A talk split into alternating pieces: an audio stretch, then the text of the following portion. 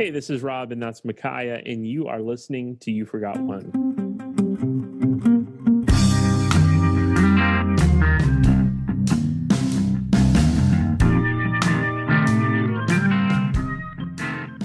Today on You Forgot One, Elvis Costello's best album.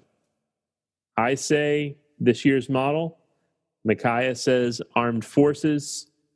Let's keep it to armed forces. What do our guests need to know about armed forces? Sure. It's the third album by Elvis Costello, the second with the attractions, and the third with producer Nick Lowe. Um, it, it, has a kind of a complicated history. If you're a record collector, we talked about this with the Beatles because there's the US version and the UK version.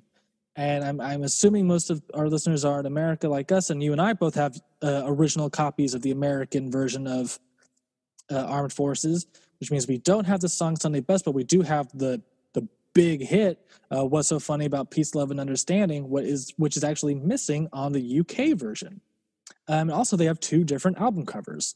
Um, so you you and I were talking like when we're going into this episode, like, okay, so which version are we talking about tonight? So for our listeners, if you're going to go buy the CD or if you're going to stream it on Spotify, um, the new kind of definitive track list has everything that appears on the US and the UK. Okay, so that's the, the composite of that is now kind of the definitive version. And so for me, Armed Forces is, is my favorite Elvis Costello album.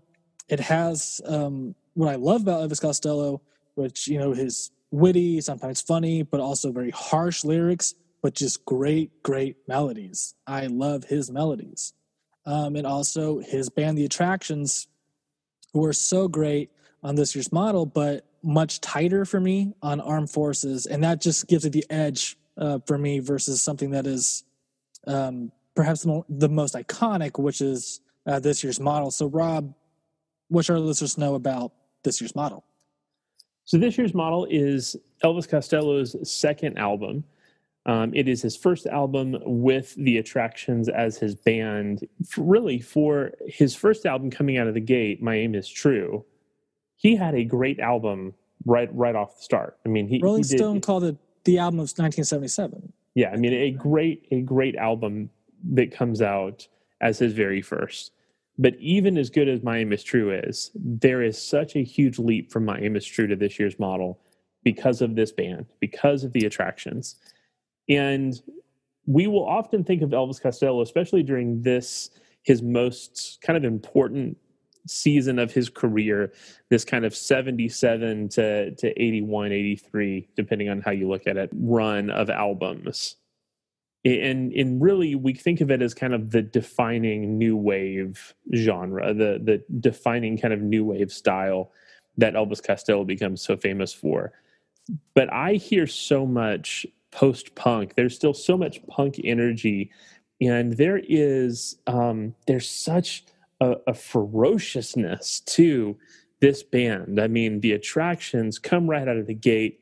This is overwhelmingly the most energetic of Elvis Costello's albums. It is arguably his angriest. Um, there is just so much energy that has, there is, there's so much punk energy. And for me, um, I was turned on to this album right around the time that I got into punk music when I was 15, 16 years old. And this album is just so, so good. It fits right in that tight spot for me, that sweet spot for me. And so that that's what I, I love about this album. Uh, again, it's another album produced with with Nick Lowe at the helm.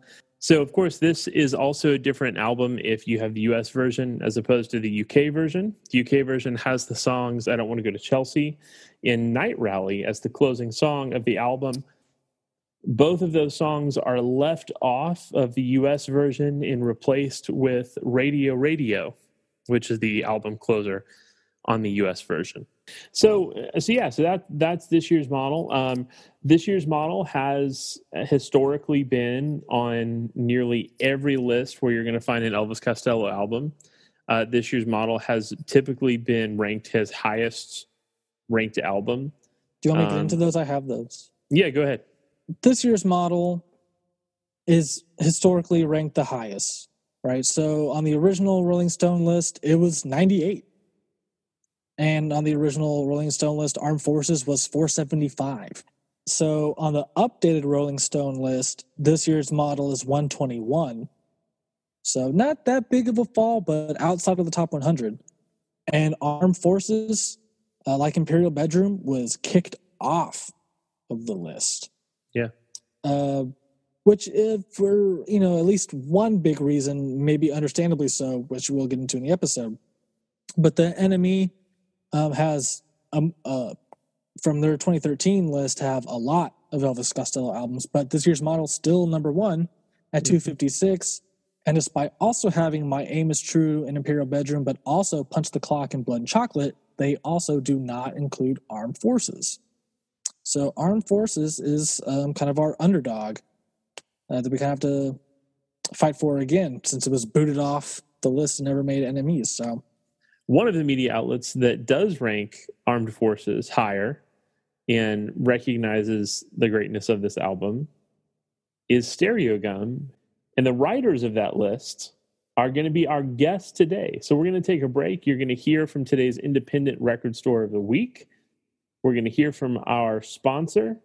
And then, Micaiah, who are we going to hear from when we come back? When we come back, we're going to have from the Paranoid Style Elizabeth Nelson and Timothy Bracy.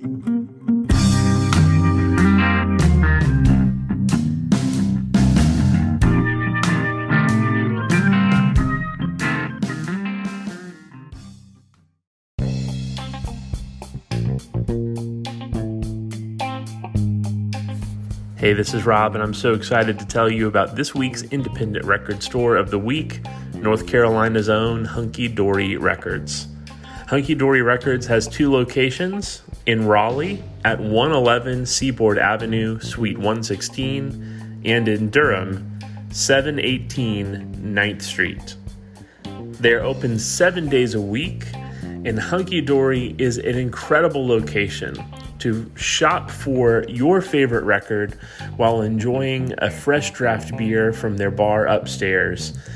Hunky Dory is the local spot to pick up the record that you're looking for, and so we would encourage you to find your favorite Elvis Costello at either one of Hunky Dory's locations. Or you can order online from them at hunkydorydurham.com. That's H U N K Y D O R Y Durham.com.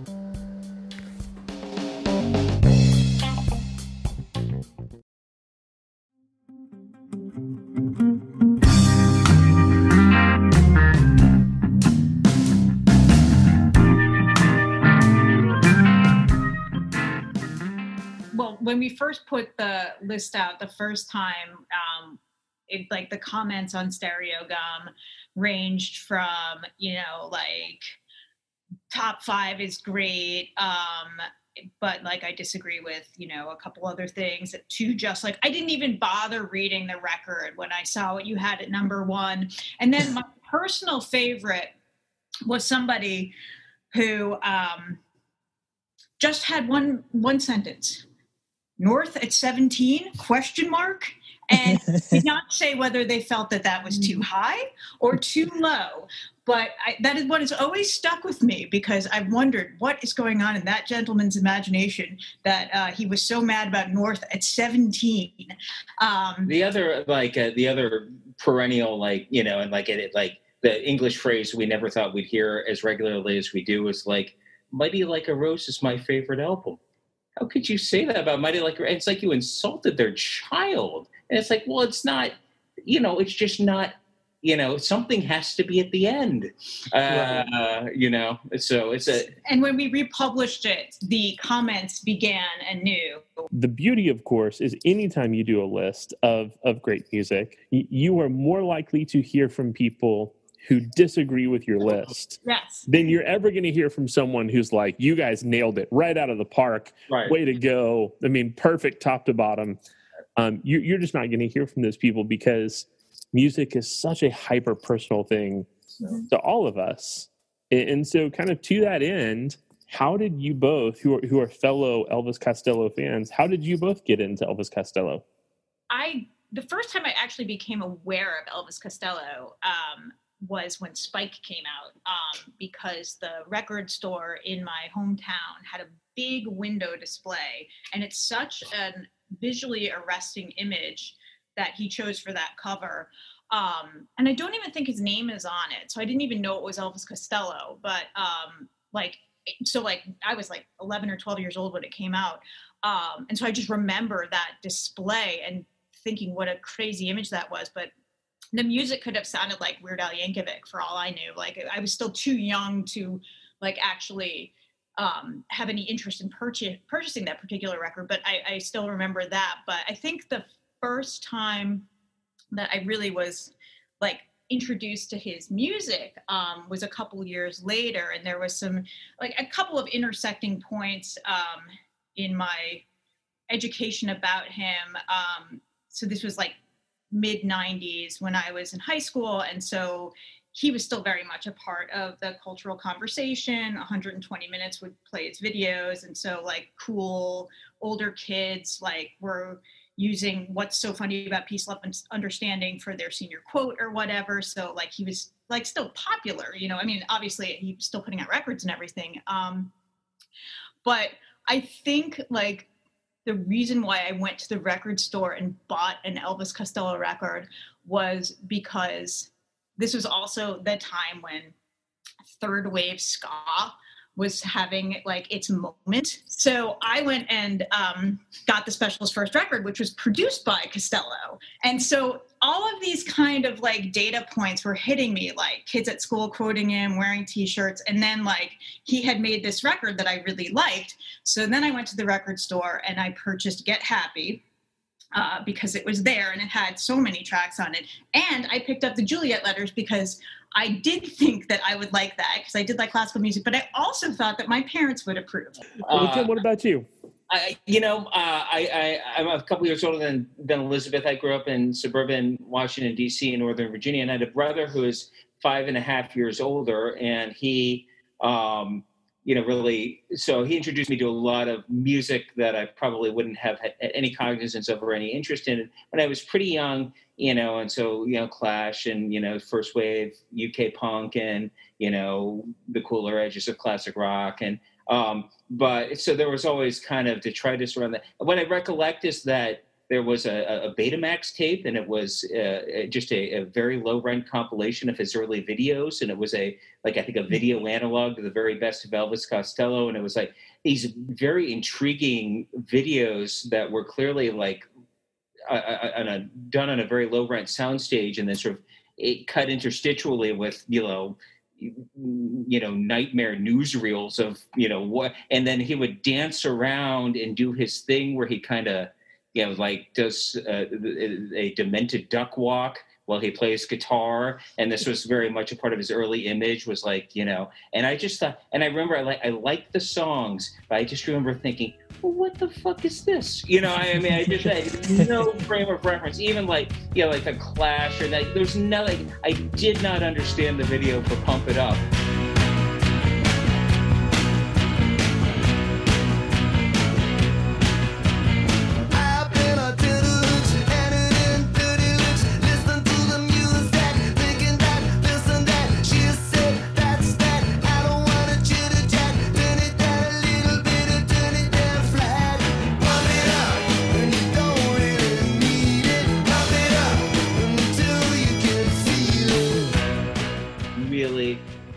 In that, and and that's when it kind of like dawned on me, like, oh, he's like he's like Dylan, you know, he's or you know he's uh, what a major figure he was and is, and um and I really just kind of like spent like three years just like you know in a you know just like a deep deep hole with those extended reissues and um, came out the other side and haven't quite been the same. How, how did you even approach this task of going right? Let's do it best to best to worst, greatest to to, to least great.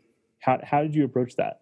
Well, I you know I you know so the the the best to worst gimmick is you know is the editorial hook that they come to you with, and I understand why, and it's a you know uh, but right away, and you know, you say, okay, well, we'll we'll take this on, and that'll be fine. And then right away, you realize that well, that was a mistake Mhm. because you know we're uh, like you guys. We're two minutes into the project, and you're like, "You said what about Imperial Bedroom?" And like, you know, and like, you know, and and so this is, you know, and you know, we're married, and you know, we argue enough about Elvis Costello without inside interlopers. Yeah, and I mean, you know, it's it's without like giving too much away. You can kind of tell what the top five might be and what the bottom five are probably going to be. But then there's this wide expanse Yeah, in the middle. I was only certain of North at 17. yeah, that was That the- was when I went into this. I said North 17, or I'm not doing it. Um, but you know, like there is kind of this, this like you know, really, really murky kind of you know, for Costello. I think we were at what 28 at the last count. So it's you know, it's like it's a good you know, 18 records that are good to great. And you know like picking it like one at 13 over 14 or whatever becomes um a little bit of a of a you know confusing exercise in the absence of science. Um so um you know like but when you know so like accepting like those 18 records because they're all good and you could you could swap out you know 12 and 13 and probably still have a pretty satisfying list. When you really think about what people are passionate about what critics are passionate about it's really that top five and the bottom five. So what is the ultimate best and what is the ultimate worst? And so there you know there is you know a way of kind of taking critical consensus into consideration which is important because you know just because you love all this useless beauty and you might put that in your top five is that really you know like somebody would probably come at you and be like why are you insane? They do it anyway but you know like it's like that like critically is not as highly ranked as some of the other ones. And so something that we do because we don't want to rely too much on what other people think although it's it's always helpful to have that you know um, consensus behind you but we do like to look at like how has this album aged? Yeah. so you know like you know we're you know decades out of armed forces or this year's model or get happy and are they still good? Do they hold up decades later? You know it's the you know the personal and the political that he's talking about still relevant. Um, what's the production like? How does that hang together? Um, and so you know we were just talking about this Yeah. earlier today like we don't have that same experience of Hey Clockface Yes, that's a particularly diabolical, you know, uh, as an exercise because one of the criteria, and I think you know, you know, arguably one of the most persuasive criteria of a great record is what does it look like in the fullness of of hindsight. And it's like I, I don't know how Hey Clockface is you know going to sound. I mean, it, you know, if somebody were to walk and you know, like we had Hey Clockface down really low, and I and I, I, I, God bless him, I, I do find it hard to listen to, and I like some of the other newer ones better, but um, you know, but if somebody were to walk into a room and be like, guess what? You know, 15 years from now, that's going to look like his most visionary record. I'd be like, okay, I'm not Elvis Costello. I don't, you he's the genius. So, you know, the, yeah, I mean, rankings, ranking stuff is like, it's surprisingly challenging, even though we understand that this is, you know, just for fun and not for wagering purposes. And there's nothing really gained or lost here. It's still personal to people. It still means something. So you, you want to, and I, what, what I could say is ultimately, and we did go back and forth on some of the records, and mm-hmm. ultimately, but it's a, a sincere effort to honor the work within the constraints of what is a fundamentally flawed approach. So, I want to ask a question that, that you alluded to there. There is a tendency, and we're finding in ourselves Yeah. that, that it's one of the things that we are wrestling with the tension of. There is a tendency to place a greater value on albums that have kind of historically been in the canon. Mhm. You know, albums that have historically, you know, been been highly appraised, or hey, this is one of the greatest, or you know, here, you know, this magazine or this media outlet put it here. And so what ends up happening is it almost becomes this kind of never-ending feedback loop of, well, then then that album must be great, and you almost wonder, am am I really hearing what's great in this album, or am I hearing everyone talk about what's great ab- Mhm. about this album? Now, obviously, for you, you you guys are doing it, putting this together for a media outlet and in in for consumption. So it's it, it may not be as personal by design. But as you were putting that list together, how did you live with that tension of are we erring too far on the side of just previously accepted canon? Or are we making some kind of personal choices here that hey we you know even if it's not popular we think this is a great album? Yeah i mean th- this comes up a lot you know um not necessarily with the costello list um but we have had you know feedback come from people on other lists that we've done um, we did a van morrison list um, where we ranked Veedon Fleece as number one. And a lot of people disagreed with that because there's, you know, general consensus that um, Astral Weeks is probably his best record. Um, and so there is the opportunity to kind of throw in, you know, a perceived um, or actual curveball. You don't intentionally do that. You're not like, I'm just going to um, mess with the readership and especially because people are so passionate about which one is number one. So you, you don't really do that. Um, but it is it is a it, there is a tension that exists, and I think you're right to identify it, and and especially when like um, if I can just divert for a second, I was on um, another podcast recently that was talking about um, the Beatles versus the Stones, and they were doing a sort of year by year thing where you were comparing what Beatles records came out versus what Stones records came out. And I got Sergeant Pepper's versus Their Satanic Majesties Request and Between the Buttons. Um, and I guess Magical Mystery Tour was also thrown in there. And it was sort of interesting to go back and think about Sergeant Pepper's in this context of comparing it to their Satanic Majesties request. You've got these two sort of psychedelic entries. One is basically considered a masterpiece, more or less unimpeachable, usually number one at all of people's lists. And then there's this like kind of mailed in cash grab from the Stones. But if you listen to both of these records sort of you know hand in hand like they're actually kind of mirror images of each other where and again you know i know you guys did a beatles episode and you know made a decision about sergeant pepper's versus revolver but um you know, Sergeant Pepper's has got a lot of filler on it that's not very good. And their Satanic Majesties Request actually has like four really good songs on it. so, like, comparing these two things, and it's like one is like everybody's like, no, that's the best record. Yeah. Like, like, the hyperbole balloon on that is so filled yeah. that that's it. You know, Sergeant Pepper's cannot be denied. And I'm not totally disagreeing, but I mean, it's not my favorite Beatles record. And also, when you kind of go back and listen to it, you're like, eh, I don't know. Like, you know, is this really the best rock and roll album, maybe the best album ever made. It's really good and it's certainly innovative. And I, I mean, as I say, like I'm not going to win any fans by by going at length about this, but um, there, you know, we we do. If you didn't, if you, if you didn't like North at seventeen, just wait until you hear her diss Sergeant Pepper. Yeah, she'll Sergeant Pepper at thirteen. Oh, this again. okay. I think it also speaks to something you know that I think is really interesting about when you are an artist uh, that you know has become canon. That's another level of complexity to break through that. It's like whether you know, i think I, I, there are a few examples i think of off the top of my head of career artists who were sort of demigods you know. Lou reed's new york you know which came out in 1989 was a record where it's like oh okay you know this is like a different thing than all the really good records that are not as good as the Velvet Underground that he's been putting out or Transformer for years. Another is Dylan's Love and Theft, you know, in 2001, where it's like, okay, fuck, you know, you know, eh, we've been kind of, you know, it's been diminishing returns as great as it always is, but now maybe we're back. And I'm not sure Costello has exactly been able to achieve this. It's just hard to break through that noise of like the first seven or eight years of your career were so incredible and so world historic and so DNA altering.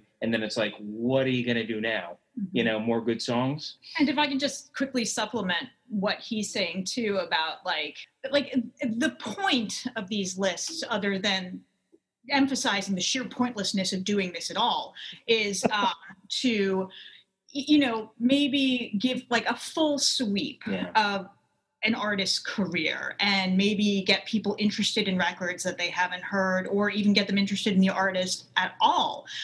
If you want to just go straight quantitative on sales alone and do your best to worst from that, that's going to be a really boring list. And so, like, and yeah, as I, you know, we don't want to, you know, like give away everything but i think something that else that we do is there's like little qualitative things that we think about like and especially with somebody like Costello, who has you know so much curiosity about different genres, and he does all these genre experiments. It's like you know you can kind of like parcel out different points of his career. You know, like if you could do like a, just a straight up like Soviet approach of like five year periods, and then like pick the best and worst and sort of mix them around there. But you know, it's like which of Elvis's weird genre experiments is the best record, which is the most effective, and like so you know if you want to just apply hard science to it and be like, well, that one was a critical flop and, you know, didn't sell well, fine, fair enough. But is it, you know, an interesting record and yet another example of his genius and you know great songwriting and maybe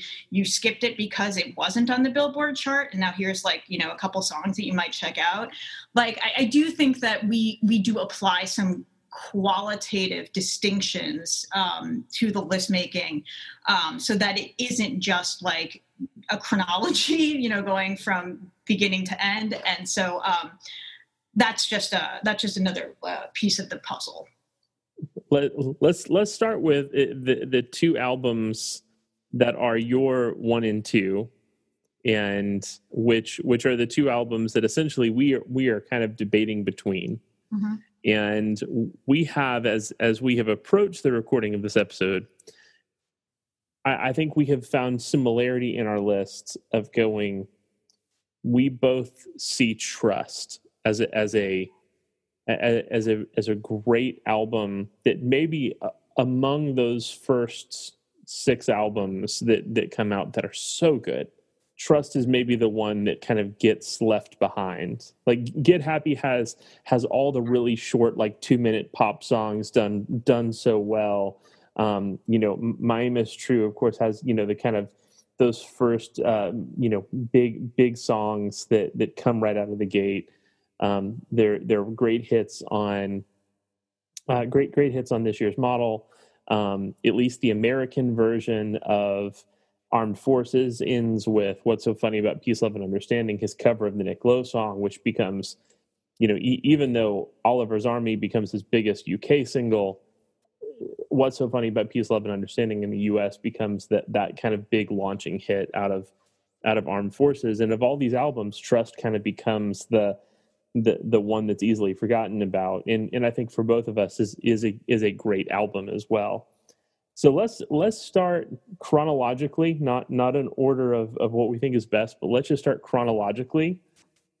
For the, for the two of you, as you're putting this list together, what what are the arguments? What is what's the case to be made for the greatness of this year's model in your mind? I don't want to kiss you. I don't want to touch. I don't want to see you because I don't miss you that much not a telephone junkie.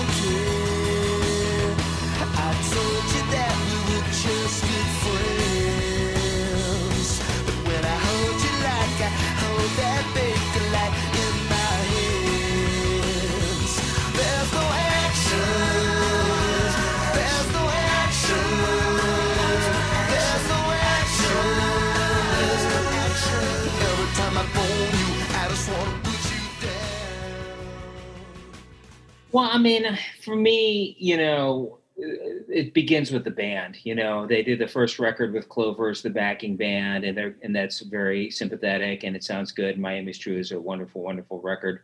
But then he looks around and he sees his peers and he sees the Clash and he sees the Damned and he sees Graham Parker and the Rumor and he says, "Oh shit, I need a bunch of fucking guys here." And he goes and he gets them. And Pete Thomas and Bruce Thomas and Steve Nieve, you know, from you know, no action, you know, five seconds in, okay, now I'm in for a different kind of ride. Uh, and it's one of the great bands. I mean, it's one of the great bands ever assembled, and they will be. They're versatile, uh, they're musical, but most, and they're ferocious. And he needs that. You know, he's that's what he wants. He knows what he wants, and he knows where to find it. And so that's the first thing, you know, to me is is the upgrade in band. Um, you know, songs are incredible.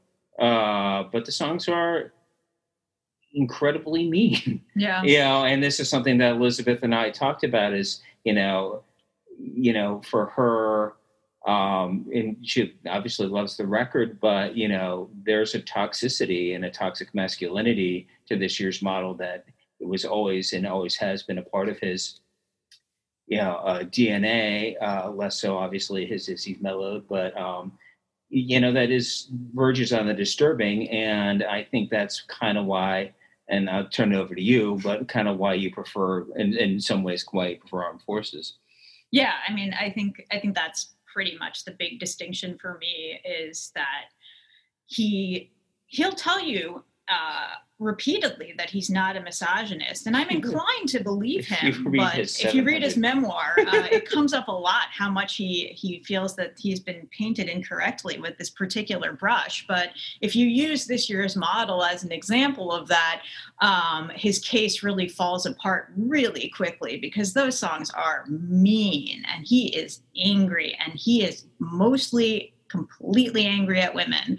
Um, and it, it's sort of interesting and i love the songs by the way and i love the record but it's still it's it, it's a little disorienting to um, sort of experience it as a woman um, and try and figure out like what is to like about this person um, but we were just like talking about how even on like the us release they left off night rally um, from the original version, if I'm understanding Wikipedia correctly, which, by mm-hmm. the way, is the best source to get anything.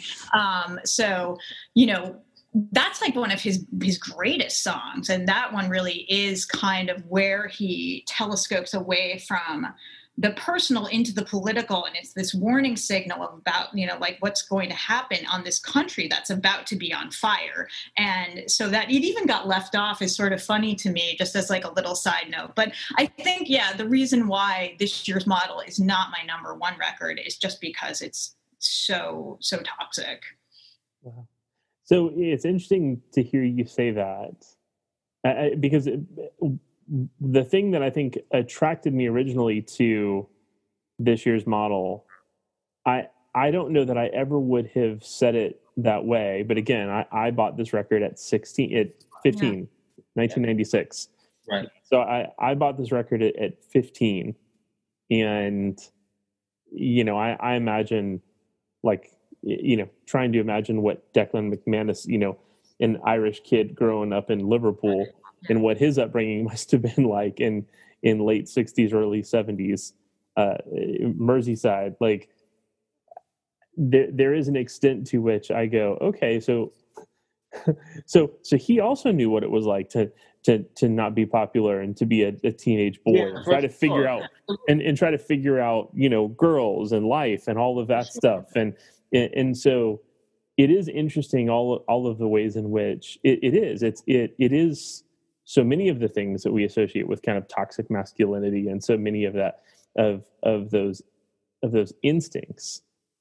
And yet i think because that's when i encountered that record it felt so at home. Like it it it felt like such a connection point. And then to the point about the band about finally having the attractions finally having this group there is an energy yeah there, sure. there is there is a a ferocity to the the music on on this year's model which which again discovered at 15 16 years old feels like the most punk of his post-punk kind of early new wave albums.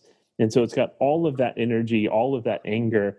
And so i think for me because of when i discovered that album that's the thing that all connects for me. So it's you know, uh, you know, look, pump it up, great song, no action, great song.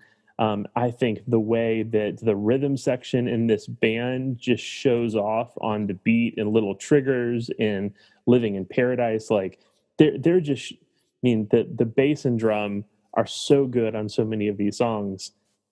But yeah, that when I think about what I love about this year's model, it is this energy and this kind of ferocious anger to it I've never thought about what it would be like to hear that song, it, it, to hear that album for the first time today, or to hear that album as a woman.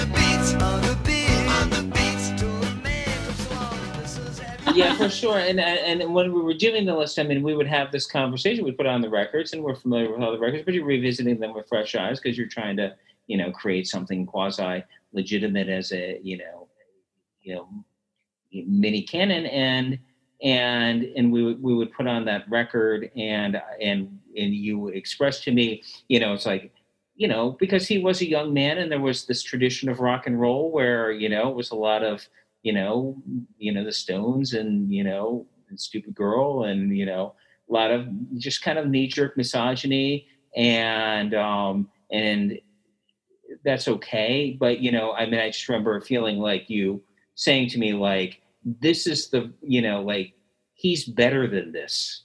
You know, like you know, he's a brilliant songwriter. He's a he's an incredibly clever guy.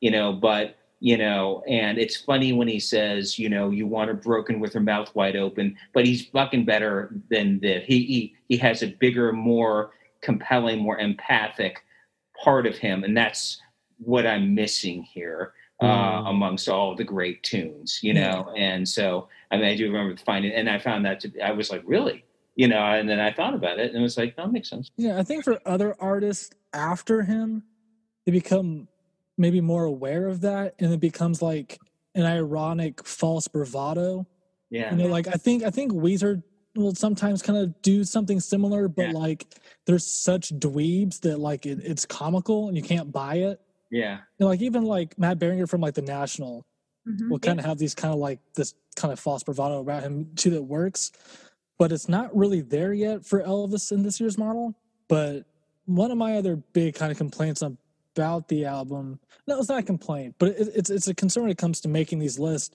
because I mean this is the one that's this is the highest ranked Elvis Costello album on like both iterations or all three of the Rolling Stone 500, mm-hmm. NME's 500, and I think there is just kind of like oh well it's it's the first one with the attractions. Right, uh-huh. for sure. And, and um and not for nothing, it has the best probably the best Elvis Costello cover he's not always great with great album covers. Maybe. So I think I think there's something about seeing like that cover where you're like, oh, that's a cool cover. Yeah. And the attractions are a cool new addition.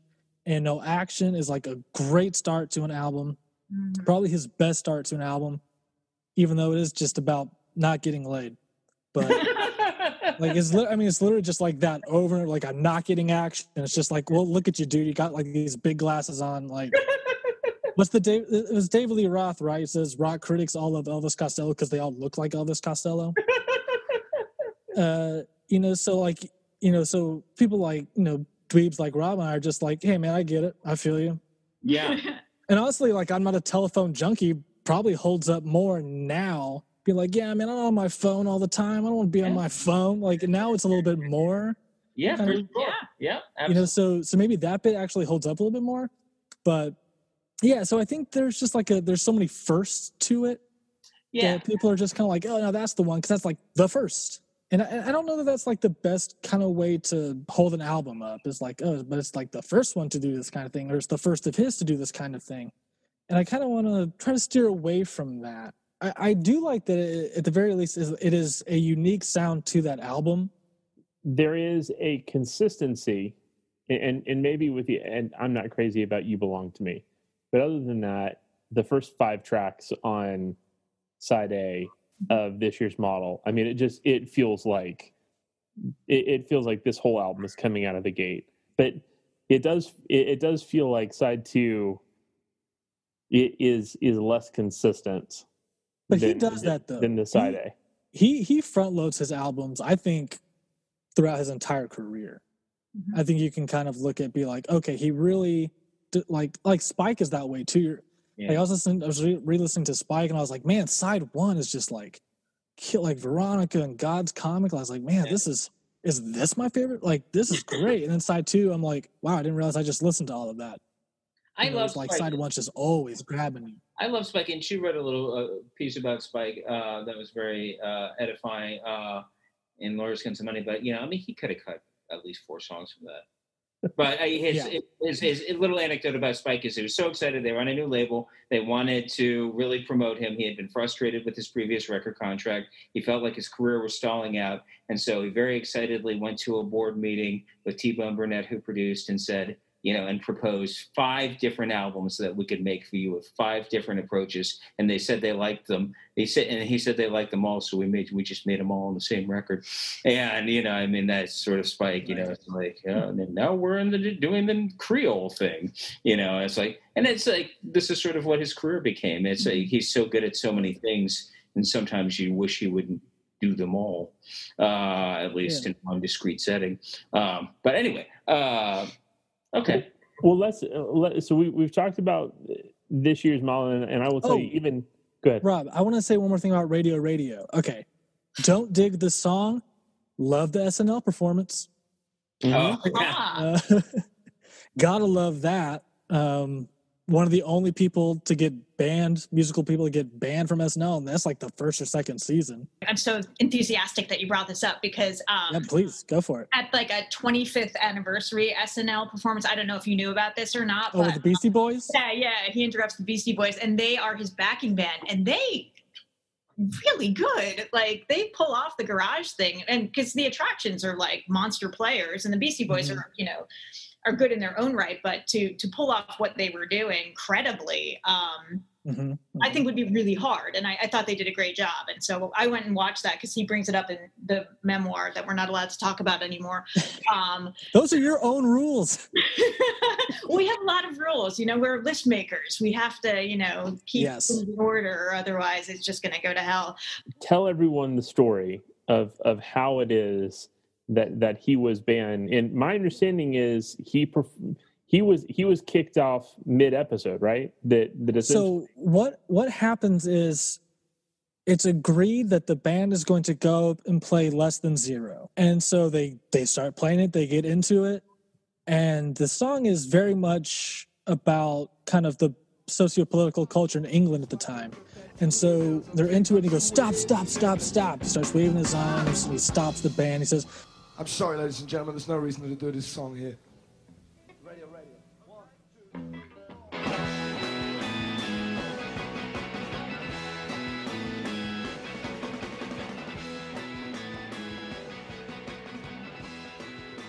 The story, I don't know how true it is, is that Lorne Michaels is in front of Elvis, just like double birds, just like flicking him off the whole time, just like, you're done.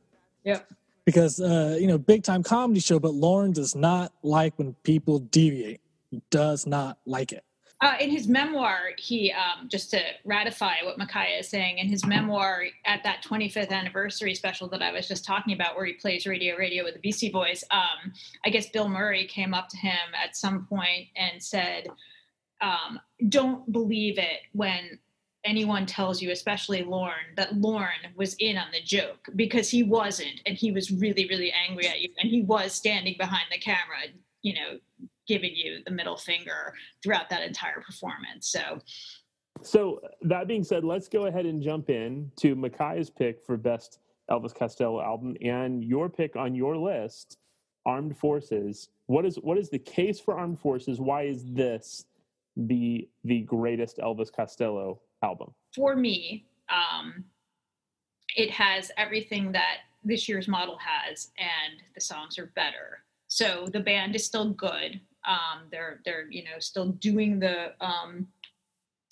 the attractions thing, but Costello is writing now from more of a political place um, and less from this personal place. The songs are still personal, and as I was saying, you know, earlier, that he's just kind of he's he's more telescopic in his his purview.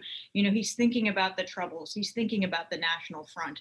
This is before Thatcher, but it's on the precipice of Thatcher, and it feels like it. You can feel that tension, and it, yet hilariously the songs are so intense and they're so like crazy angry and like warning signals but like the music is really upbeat and poppy. Um and so that like is a bit disorienting but it's so pleasurable. I mean i think in the in the Stereogum piece you know we we talk about it like going down like poison sugar. I mean it's like these confections that are just poisonous. And um like I, I just think the writing is is superlative. Yeah i mean i mean i, I just think i think it's a, a better record. I think it's like the truest distillation of Costello operating on full cylinders, the attractions operating on full cylinders. Um, I think it's the most interesting album in terms of his thematic preoccupations. Um, and and so yeah, I mean like it's it's you know it's as good, uh, but I think it's better. You were than saying to me- model. you were saying to me earlier, uh, you know, something that had not occurred to me uh, while we were walking down the corridor, uh, that uh, Night Rally, you know, is you know is the Night Rally is the final song of the original version of, of this year's model. It's the first song on Armed Forces. Mhm. He's you know he's moved his preoccupations beyond whether or not the girl gave him their, her number in the club, and he's now seeing something. He's perceiving something bigger at stake and you know he's using his a acid wit and his incredible perception of people and events and things. And now he's he said well, i've got i've got bigger fish to fry. And yes i still will settle a few personal scores but by the time he gets to armed forces after night rally and it's i just don't know where to begin.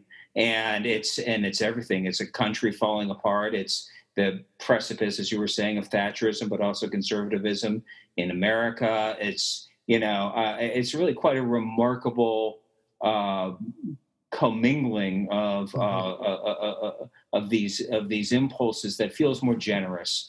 I mean, I've been persuaded sort of by you. It's you know it, it doesn't have just the knee jerk you know misogyny and you know it, it- he has his moments, but it's not you know and it, it it feels more thoughtful. It feels more considered, and it feels like he's a grown up. You know, he's Mhm. not just a he's not just a special boy. He's a grown man.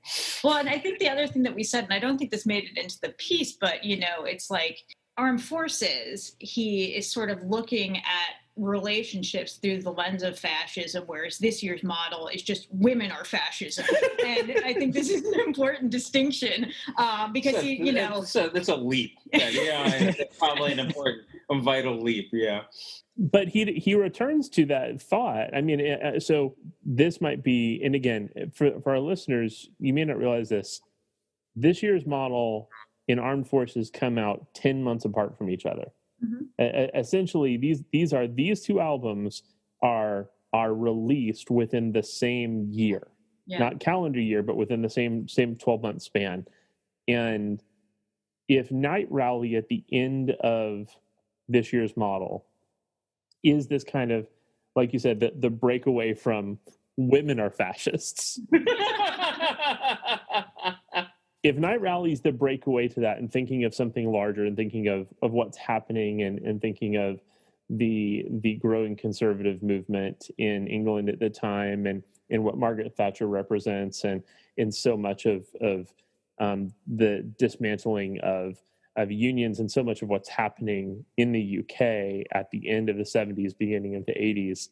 Weirdly enough, the end of Armed Forces, which is this very, very politically charged album, has maybe the maybe the angriest relationship song Elvis Costello has ever written. fair, fair. And and that's the conclusion of that album is is two little Hitlers. And and seeing and the so- UK version. on the UK version. But I- but again, so Night Rally is the UK version of this year's Yeah. model. Two Little Hitler is the UK version of Yeah. Of Armed Forces. Yeah. And so it's it's I, I almost wonder if you swapped Night Rally and Two Little Hitlers, exact same spots, the last song on side B, and swapped them with those two albums, if those don't make more consistent albums, or or, or does does kind of having that last album that like ling- lingers you into the next album Uh-huh. make, make better sense. But but it is interesting that like this very politically charged album still ends with a very angry relationship song. Yeah, but Just but two little the Hitlers is different than your Hitler. Yeah, that's fair. Yeah, I think that's the big difference. I think that's what they're saying, at least. He he's at least recognizing or owning. yeah, it. yeah, he's got some responsibility. Yes. No. He's He. one of those little Yes, he is. Uh, yeah, he he has had the self insight that he too is a murderous dictator of love, uh, and that it doesn't just run one way, but indeed you need you need you need two to have a Yeah, a, a, a, epic war. Um, yeah, that's interesting. I had not thought to twin those in my mind, for all the years I've been listening to them. That's a really good insight. And I always thought of Hitler too as not, you know, like two little anti-Semites, but you know, just two authoritarians. I think it could have been two little Stalins or two little El Duces, you know. Uh, but Hitler, I mean, that, that's just the one with the, the most stink on it. Well, and Little Hitler, of course, is a Chaplin reference. You know, I For mean, great, yeah, and he references Great Dictator. And, Yeah, and so he's and he's he's he's got that on the brain too. And then of course there's the Nick Lowe song, which I believe predates it, called Little Hitler, uh, which uh, may or may not be about Elvis, but it has such lines as, uh, you know, uh, tell me, tell me truly, why did you leave me off the guest list? Uh, you know, so we don't know. There's a mystery there too. Are they going back and forth on that a little bit? But uh, but I mean, no matter what kind of relationship it's characterizing, it's not one in a good state. Rob, I don't want to out you, but you have an Oliver's Army kind of hot take. Nice. Don't start the talking. I could talk all night. My mind goes sleepwalking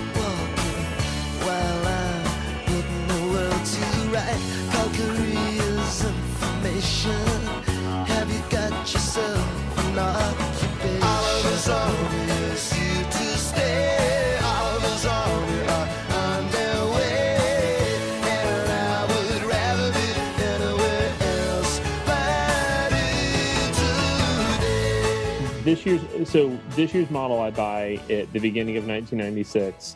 The next Elvis Costello album I get is All This Useless Beauty when it comes out. And so and so again, part part of part of my love for for that album is also it was it was the second Elvis mm-hmm. Costello album that I had, and so it it was played quite frequently. I was in college. I was in my in my early twenties by the time I had bought Armed Forces. And again, Oliver's Army was still to this day Elvis Costello's biggest UK hit in, in terms of radio success. And Oliver's Army, weirdly enough, I mean, Oliver's Army has some thematic things on it in, in terms of the style of music and kind of the throwback to 60s kind of that, that 60s pop sound. Yet Oliver's Army, the aging of his use of the N word Um, yeah. Oliver's Army. And so and so I do think I'm I'm predisposed to liking that song less because of how jarring it was to hear that for the first time. And again, hearing hearing this album 22 years after it was released. Yeah. Yeah. Yeah. And so that plays a big role. And, and again, having no having no personal relationship. I'm I'm a kid from, you know, kid who grew up in Florida. Like I, I have no relationship to what life was like in the UK, you know, for for a, a kid whose parents are Irish, growing growing up in 60s and 70s Northern England. Like I, have no relationship to to what that's like, and so the the ways in which the the political nature of it uh, are are so personal for him. Thinking about Oliver Cromwell, like it, it it didn't connect with me but as it but as someone who grew up in the south hi- you know him him driving edward in it like that's Yeah, Yeah. that- uh-huh. yeah. absolutely. That makes total sense. Yeah. and, and, Absolutely. and so and so because of that it was always a song that i was just like oh i, I don't i think accidents accidents will happen is the much more is the much better much more successful version of this music the, the kind of the the the style of the music that we hear in Oliver's Army. I feel like Accidents Will Happen is the far far better version of that. And so surprising to me that Oliver's Army was the big UK hit. But again, uh, at the time in England, I'm sure that was incredibly personal for everyone who was hearing it. And he'll also, and I'll let you go in a sec, Tim, but I mean, he'll also say that um, a lot of the um, meaning was lost to the people who were listening to it. Um, that the lyrics sort of became obscured by just how poppy the song was. It was ABBA influenced. Steve Nieve was um, doing a deliberate ABBA thing um, to that piano part. And so, like, they were singing it at like football games, um, you know, like, which, you know, is a very strange thing to do. Um, but they had completely like decontextualized it from all of his really, really complex lyrics because it's just this great sing along. So I think if we had, uh, Elvis Declan McManus uh, Costello sitting with us, he would also say that like a lot of the the meaning of his words just totally lost, uh, you know, um, any sort of um, significance for people listening to the song who made it a huge hit. And I think they were just so intoxicated by how great it sounded. So, but uh, Tim, you want to make a point too? I think that it. So uh, I, I completely get like the needle skips off the record, and I'm just done when you hear that word. Um, I think it's unfortunate that that was the turn of phrase he landed on. I, I personally think it's a great song about uh, so many of the things that that were you know first on the brain with the rise of of Thatcherism and the history of kind of colonial enterprise, where it's like we're going to take these poor people who are on the dole and we're going to send them on some idiotic foreign adventure, as we do in America. We're going to send them to India. We're going to send them to you know the Falklands. We're going to send them wherever. I mean, and and and the really really unfortunate invocation of the N word. Uh, I think was a and it's I I, I I I can't defend it. It's one of those things where it's like I I, I assume he'd want it back, um, but I think was a fairly common slur that was directed at uh, English, you know, Irish-born or Irish, you know, descended people living in England. Um, you know, were were that they were termed uh, that that very ugly um, slur, and so you know, and he's his description of the political calculus of you know we'll send one more of these people away and that'll be one less person we have to deal with air you know sort of mirrors a lot of the republican views of the american welfare state where they go to prison they go to prison. If they yeah he was trying he got too smart for himself as he commonly does but he was trying in a visceral way to evoke uh, what he w- was described as systemic oppression that I think was a, a, true systemic oppression. But I, I, you know, it's hard. It's it's hard to take. It's hard to hear it now and yeah. take. And um, and, and, and to your point, he wasn't alone in doing that. I mean, there there no. are a number. Micaiah and I were talking about this. Um, yeah, there's, and he's not the worst offender no. of it in the '70s. I mean, there are people like Randy Newman who do the N word in the song "Rednecks" on "Good Old Boys" sure. to a satirical effect. Sure. It, it, could not come out now, but it works in a way sure. uh, much better there because it, it's just more self-aware. You know, it is, and it is making a, a, totally different agree. point. And then there's John Lennon yeah. um, about you know women are the N word of the world. Where it's like, okay, I see that you've made a big political point, and I don't know that if it's just because you're in England, you don't understand that the N word, we don't just throw it around like that. Yeah. And I know you're tight with like Bobby Seale. So like I don't know if you need your friends in the Black Panther Party no, to come and correct. You know, the Stones on Sweet Black Angel in Exile, which is all about Angela Davis, but they said I don't right. know, says it like well, three times. I mean it's just like, hey Right. And even even right, even Dylan on Hurricane. Yes. Right. Uh I, I was in a bookstore and they were playing Hurricane and it got to that part and they just like turned the music off. I, I, guess they just like forgot about that. Yeah, yeah, um, yeah, yeah, yeah, yeah. Um, yeah, but again, like a protest song that like is actually an effective protest song. Uh, so I guess we like let it slide, mm-hmm. and and then there's like Patti Smith who probably is the worst offender on the album Easter, the rock and roll N word, uh, where she's like Jackson, Jackson Pollock. He was an N word. Uh, Jimi Hendrix. He was. It's just like this is getting very far away from whatever you think you're doing. That that was, uh, yeah. I, I don't know if in the '70s, like we're gonna take this thing that's taboo and we're gonna flip it on its head. And it's just like I hear that, but it's not for white artists to do. So sit it out. You're you're all poets and you're all musical geniuses, but this is not your fight. Yeah, and it's funny. I mean, like we were just talking about this in the context of Costello because you were visiting some or jogging some of his, and uh, and there there are other instances, uh, you know, where he uses really heightened, really visceral, you know, not always language pursuant to race, but you know, you feel that he's defending it. I mean, you were saying this to me, like on the ground, so like I'm like Lenny Bruce you know and it's like it's right. just like you know like i'm just a guy who's transgressing because transgressing is what real liberal people do and it's like right. with th- that's something that's fallen away, and I'm glad it's gone. Yeah, like on know. Sunday Sunday best too, right? He says blame it all on the darkies. Yeah, And it's just like, yeah, but if you're if you're not like tuning into the song, Right. reading along, getting the vibe also. Yep. And, and what what really makes it worse, despite him playing Rock Against Racism, what happens in Ohio, Mhm. right? The Ray Charles. Uh, I mean, we don't have to get into it, but he does uh, talk about James. He does use the N word in reference to James Brown, and Ray Charles gets smacked off his bar stool, and then his career almost ends because of his use of the N word, not in the music, but in a drunken stupor, I guess. So Yeah. That that doesn't make it any easier to No. go back and be like, no, he's being he's just being too smart for his own good. Like by the time he lets it slip when he's drunk, you're like, mm, Yeah. hard to defend this guy. I really enjoy, even though you know now 2013 he's playing with the Roots. Now, I mean, I'll, I'll go ahead and act as Elizabeth's hype man, and she wrote a really, really interesting article for The Ringer uh, that came out uh, maybe a year and a half ago about Get Happy's 40th anniversary, where she gets in depth on the Columbus incident Mm. and kind of what that implicates and what that meant, and and um, I thought it was a really, really inspired piece of journalism that I recommend you check out at The Ringer.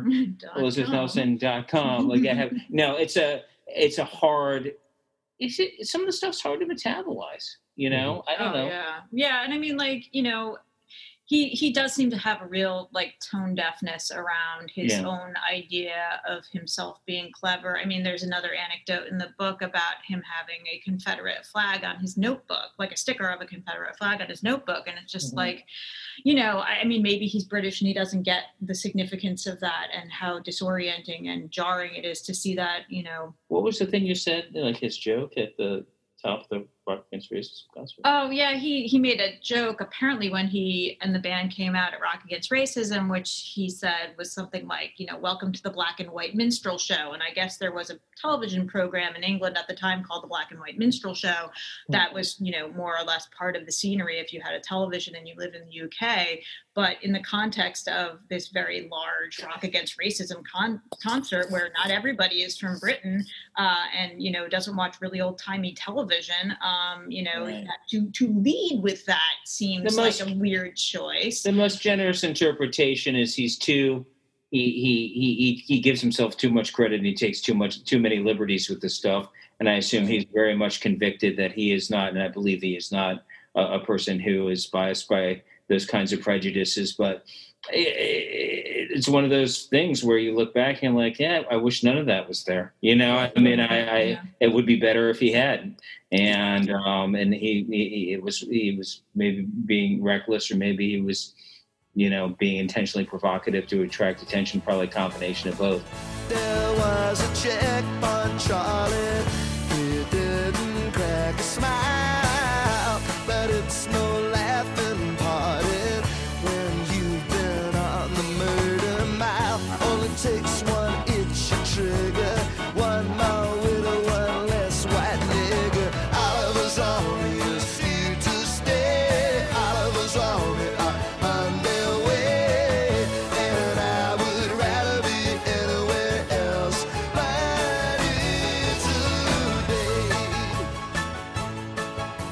Get it i i, I totally like I, if for somebody if somebody's enjoyment of oliver's army stops at that line i think it's entirely fair Yeah. I mean, I I personally dig this song because, like y'all were saying, like there is a lot of stuff in there about uh, 1970s England that I just I've just find interesting about the Yeah. United Front and the emergence of Thatcherism and conservatism in England. I just find interesting. Uh, I, I, I dig the ironic kind of use of ABBA and the Ronettes to Yeah. kind of talk about this. I mean, he even does like the Ronnie Spector "Be My Baby" uh uh ohs at the end. Yeah you know, which is like a really silly way to end a song about you know the the military taking young poor men and then making them go to war under the pretense that it's professionalism or something you know? Um and so i find that all very interesting. And i mean uh, and the last thing i'll say about this you know the term is you know the white n word in Right. particular which is also a term that was used to describe elvis presley uh, when when he first came to prominence. That he was called the white N word because he sang like a black person. Whenever he was on radio shows, the first question they would ask him, emphasis, which high school did you go to? So Oh, that people yeah. knew right, if you went to a white or black school. right, And so that's the way that he was often referred to. And he's always kind of latched onto the Elvis thing. You know, his first album coming out the year Elvis died. So I don't, I don't, I don't know that he knows that, but you know, uh, Rob's other thing about Oliver's Army that he doesn't like is that he says it's too much like Little Shop of Horrors. Well, no, so Oh, That's why I was outing you. Oh, He- so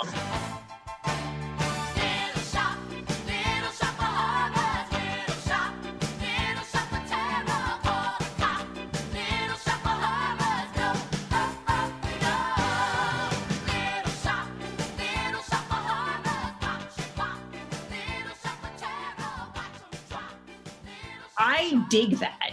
I can totally understand that if you really just need to have your history lessons kind of, you know, spoon fed to you with, you know, vinegar and salt, then that's your your thing. And that and and if you get transported out of armed forces, then you can feel free to at me on Twitter.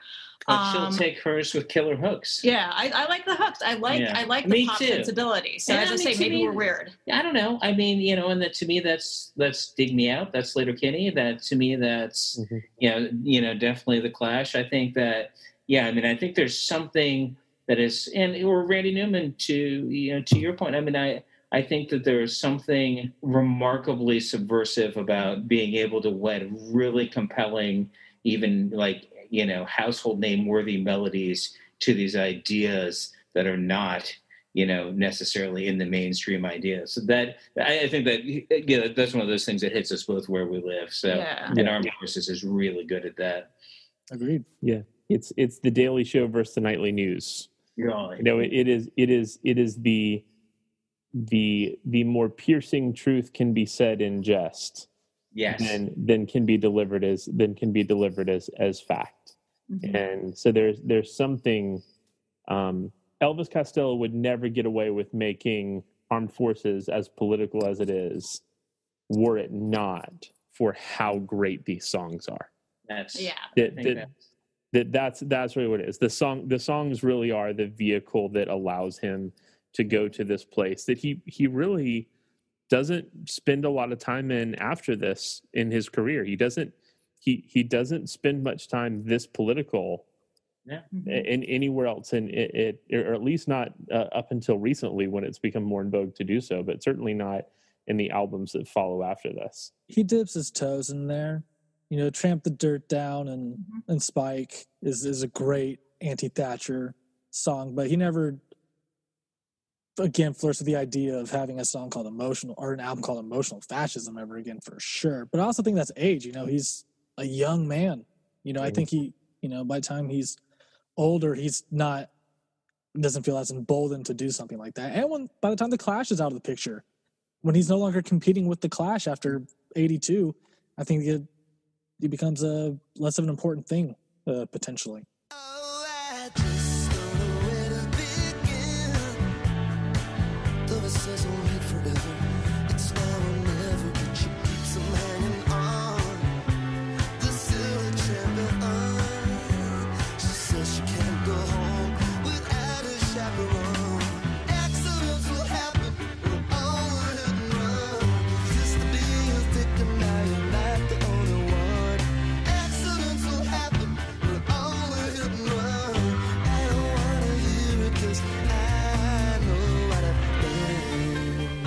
Well, let me ask you about this. There's there is a a very well publicized, and uh, when we for our listeners, when you hear this episode, you can go to our website youforgotone.com, and we will have a direct link to the Stereogum article that uh, that our guests have have written, so you can see how they appraise your favorite Elvis Costello album.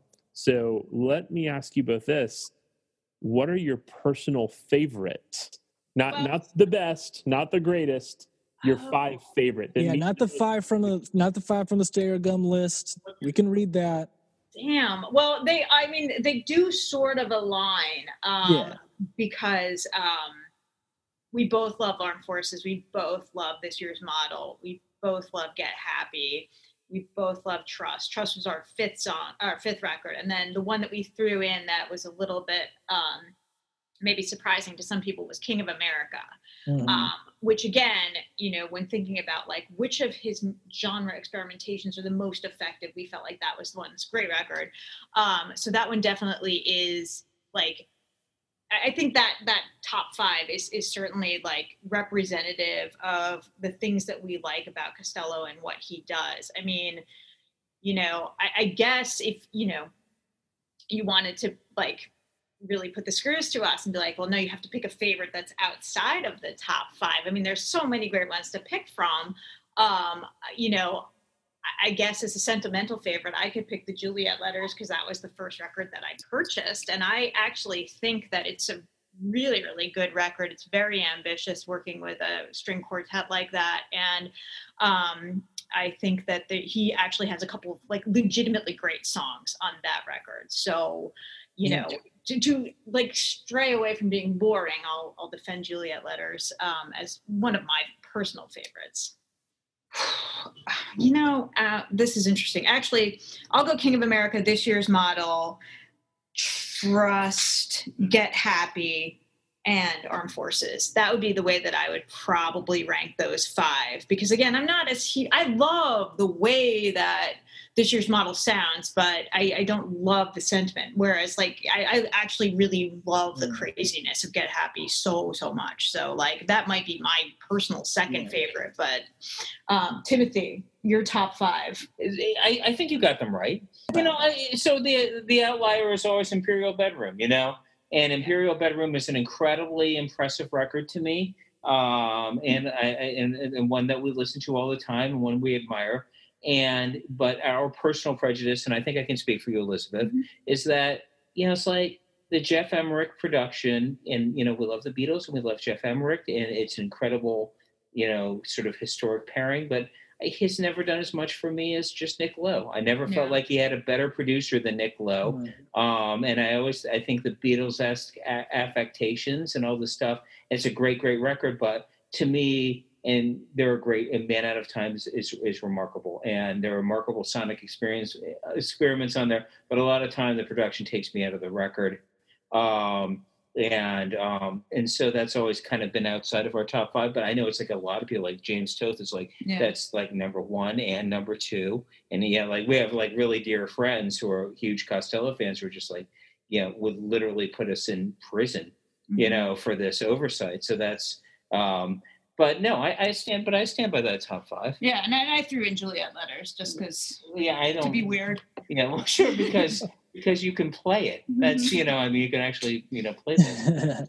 Um, but no, I think Juliet Letters is wonderful. and it's really evocative. I think it's really, you know, extraordinary that a person who had, through sweat equity and hard work, created a situation where he could make any record he wanted and it would be released. That's the record he chose. How cool! so my five really quick well my my five is actually tied with my six and seven so i'll say that five is this year's model but it could also be my aim is true or it could be get happy Mhm. like it, it it fluctuates but my four is pretty locked um so my fourth would be would be imperial bedroom uh i mean just like 15 great songs 15 like very different songs uh, a lot of them and i just dig it. Um there's a lot of deep cuts that i just i love like little fool or you know Little just Fool's incredible. great. Well, it's yeah it's, it's, it's, yeah it's wonderful. And so um, number three for me would be trust. Um, but one day i want to be brave enough and call it like number one. We'll see how how i feel over time. Uh, number two blood and chocolate.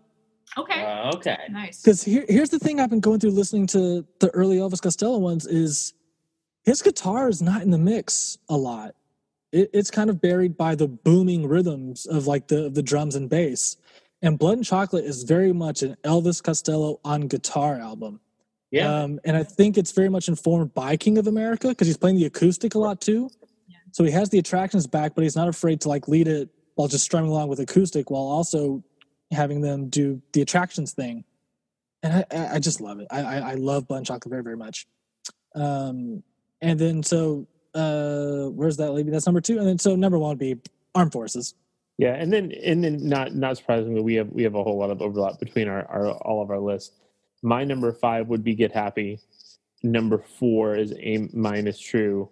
Uh, number three is Trust. Number two is Armed Forces. Number one is this year's model. While also recognizing, as we've been talking about this tonight, I think if we're going to say greatest, I think I'm going to join all of you in saying Armed Forces better album in terms of what is what is a greater representation of Elvis Costello and the attractions. And so that being said, we we always want to eh, conclude our time with our guests because this whole podcast is about great albums that we have forgotten. What are your favorite albums? What are what are what are five or ten of your favorite albums that you that you love and and, and just have a special place for you, uh, or, or a great album that that that we or our listeners need to go check out? We, we we thought we were doing the ten best of all time. Uh, That's but- fine.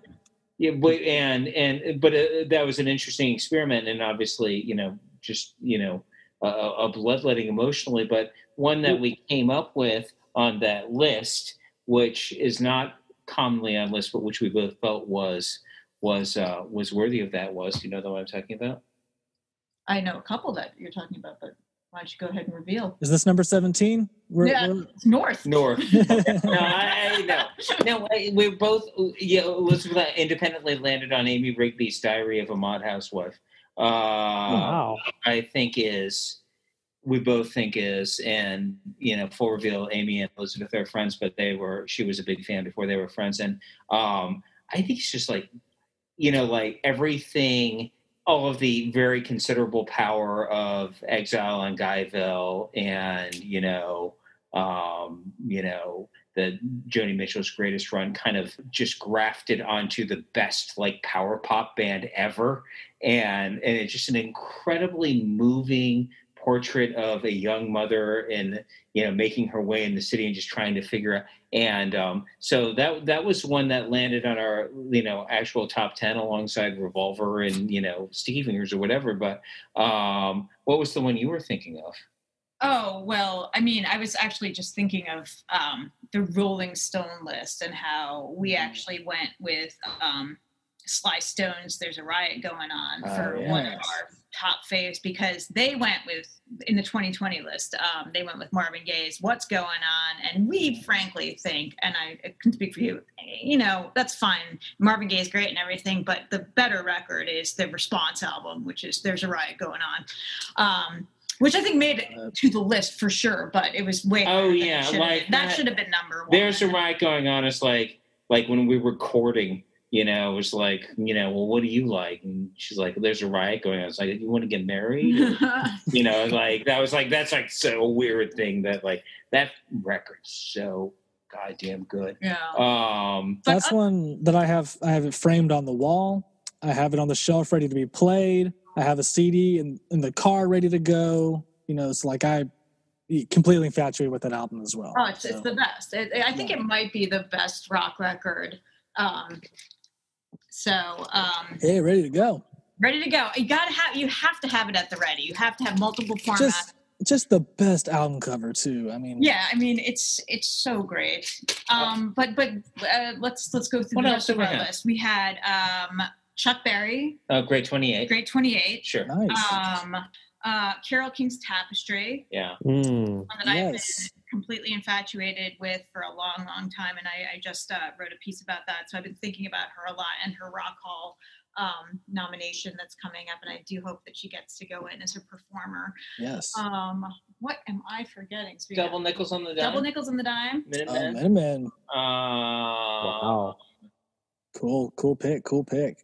Oh, uh, London Calling. yeah that was on there Perfect. did we have a did we like, write it wrote down, it down somewhere. and but- write it down we but- talked about love and theft for dylan Oh yes, Love and Theft. That was one because we wanted to have a Dylan. Wow. Didn't want to just go with the obvious, and we were actually trying to go by decade. I guess was our little thought experiment. Oh, I love doing it like that. I love that idea. So, Yeah.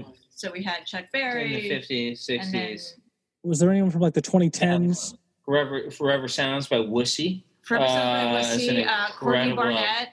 Oh, that Courtney uh, Barnett Sometimes I sit and think, She- and sometimes I just think. That's Love that Courtney Barnett album. yeah, that's, that's like yeah, that that that's aspirational.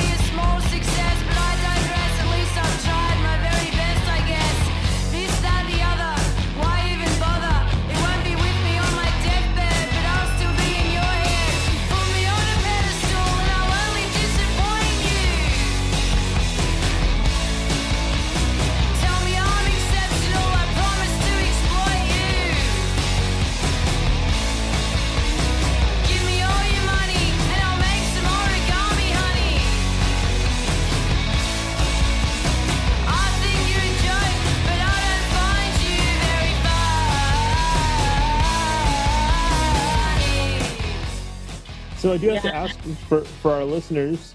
Um, y- you you both have have written this piece, and and uh, Elizabeth, you you are a uh, it sounds like a very busy writer, continuing continuing to work. But but you both are also in a band together, Yes. the Paranoid Style. the paranoid style it's named after and talk about incredibly old things uh, a goldwater era essay by richard hofstadter called the paranoid style in american politics which if you haven't read i encourage you to read. It's it uh it, it you know it's it's it was prescient uh when it came out and it it resonates i mean through our current political moment. So um so yes we are in the paranoid style together well, we're on the Bar None Records label, uh, so you can check us out at their website. But um, we're on Spotify, um, and there's a Bandcamp presence. Um, yeah, I mean, like you, you just basically type in the Paranoid Style. Go past the Bad Religion song that came out in 2017 that stole our entire presence or premise, and then um, you'll land on our records. Um, we put out a great record um, if you like rock and roll and history and, and pop songs about rock and roll and history, there's a You like killer song about roll. Alan Greenspan that will knock your socks off. It was called "The Goddamn Impossible Way of Life." It was named after what um, Robbie Rob- Robertson? Robertson says in the Last Waltz. So it's got a lot of rich rock and roll history lore, and there's a song about the children getting killed at the Who concert that's really peppy. That'll just, I mean, you know, like I, The like- armed forces conversation makes a whole lot more sense now. yeah, I mean, I, I really buried the lead here. I mean, like this is what we do. Like he wrote the template. So Yeah. okay, there's a song called "An Endless Cycle of Meaningless Behavior," which is about Alan Greenspan, and it is a hot track. It's one of the best songs about one of the Fed chairmen. Yeah, I mean, like, yeah, like you if never. you like Federal Reserve Chairman, I you're mean, gonna but it also it's, it's it's actually it's a killer Yeah, it's track. good. It It's a really good cooks. song. So I do we're like really it. proud of it. So Do you like rock songs about economic theory? This is for you. exactly. and then like like when you get that like statistical breakdown of where people check out like it's like that exact moment where it's like you lost like 90% of your listeners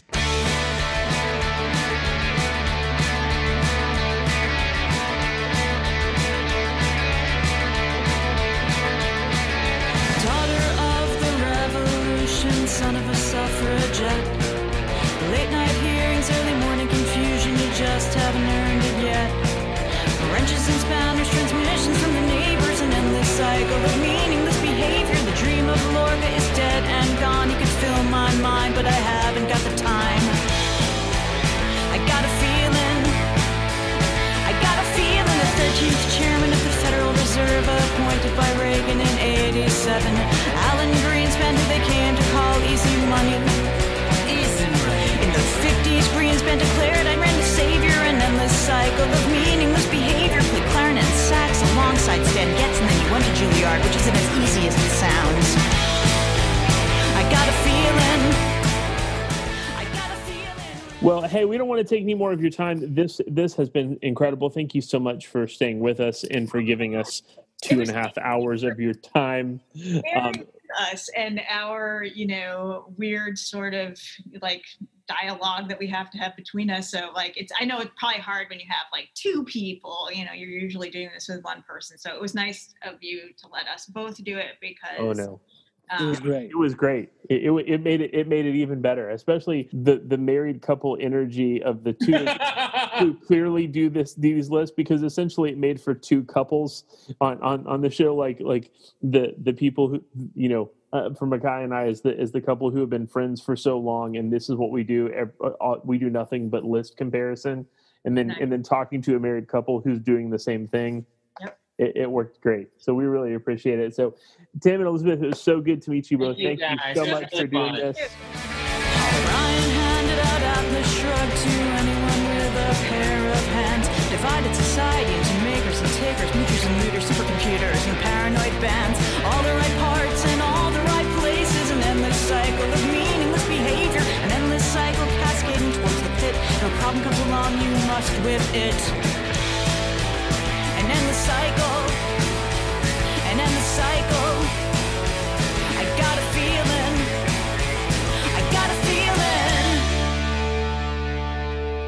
Well, Micaiah, at least we are seemingly going back and forth in terms of whose pick for best album when we have differed is is going forward. And Yes. and I am I am glad considering all that we talked about with Tim and Elizabeth. I'm glad that we are going with armed forces. Why is that? because Elizabeth is right. And there is something about the energy. And again, all of that energy, all of that uh, ferocity that we hear on this year's model is is angry. There's there's an angry energy to it, and the anger is either a frustration for not having a relationship with women or not having women or a frustration directed at women. And as someone who first encountered that album and discovered that album in the mid 90s when I was a teenager, there is an element to that that I don't think I ever ever really thought about until hearing Elizabeth talk about it in such a clear way. That so much of what I love about this year's model is an an element that is probably better fitting of a teenage boy. Mhm. And so if we're talking about a great album or a greatest album, part of my belief is a greatest album has to be accessible. And so this year's model may be the best Elvis Costello album to introduce to a 16 year old boy. I don't know that that makes it his greatest album. I mean, that might be like an irresponsible decision uh, to some degree, even based on our conversation. I, I don't know about that. Yeah, we can delete that then. Um, so Armed Forces has not the same amount of energy, but has a whole lot of energy. This band playing at the height of their talents. Uh, Nick Lowe's incredible production, great songs and great songwriting. And it may be the only time in Elvis Costello's career that he really tackles a, a political issue or, or or politics in general with the same level of cleverness that he brings to almost everything else that he does. It is not a perfect album. There, there are some there there are some parts on it where his cleverness gets him into trouble, just like we talked about in Oliver's Army. Mhm. But I think if you take the whole of the album, Armed Forces is worthy of being put on our list as our representation of Elvis Costello in the in the attractions. Right. Because as much as I love My Aim is True, it would be I can't imagine us putting a Elvis Costello album on here that is not Elvis Costello and the Attractions. Right.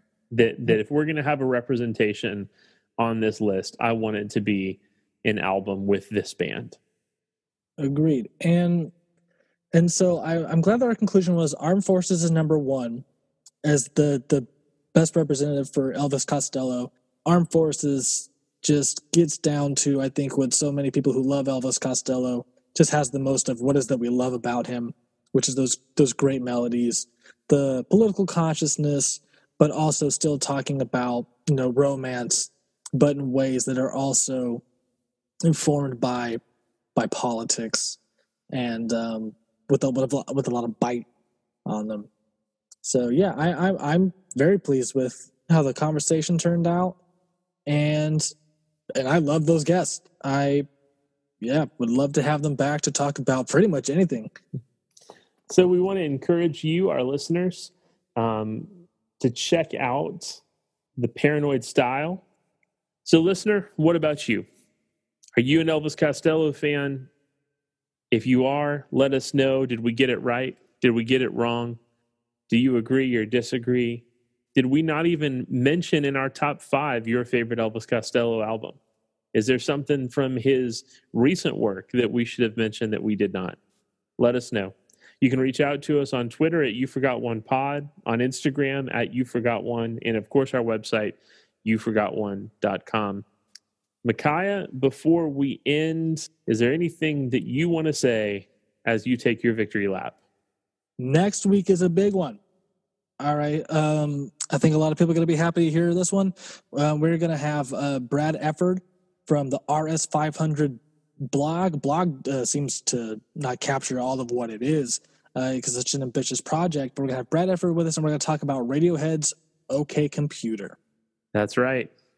So we'll see you next week as we talk about the late 90s, the end of the world, and how computers are here to kill us. Oh, Lord.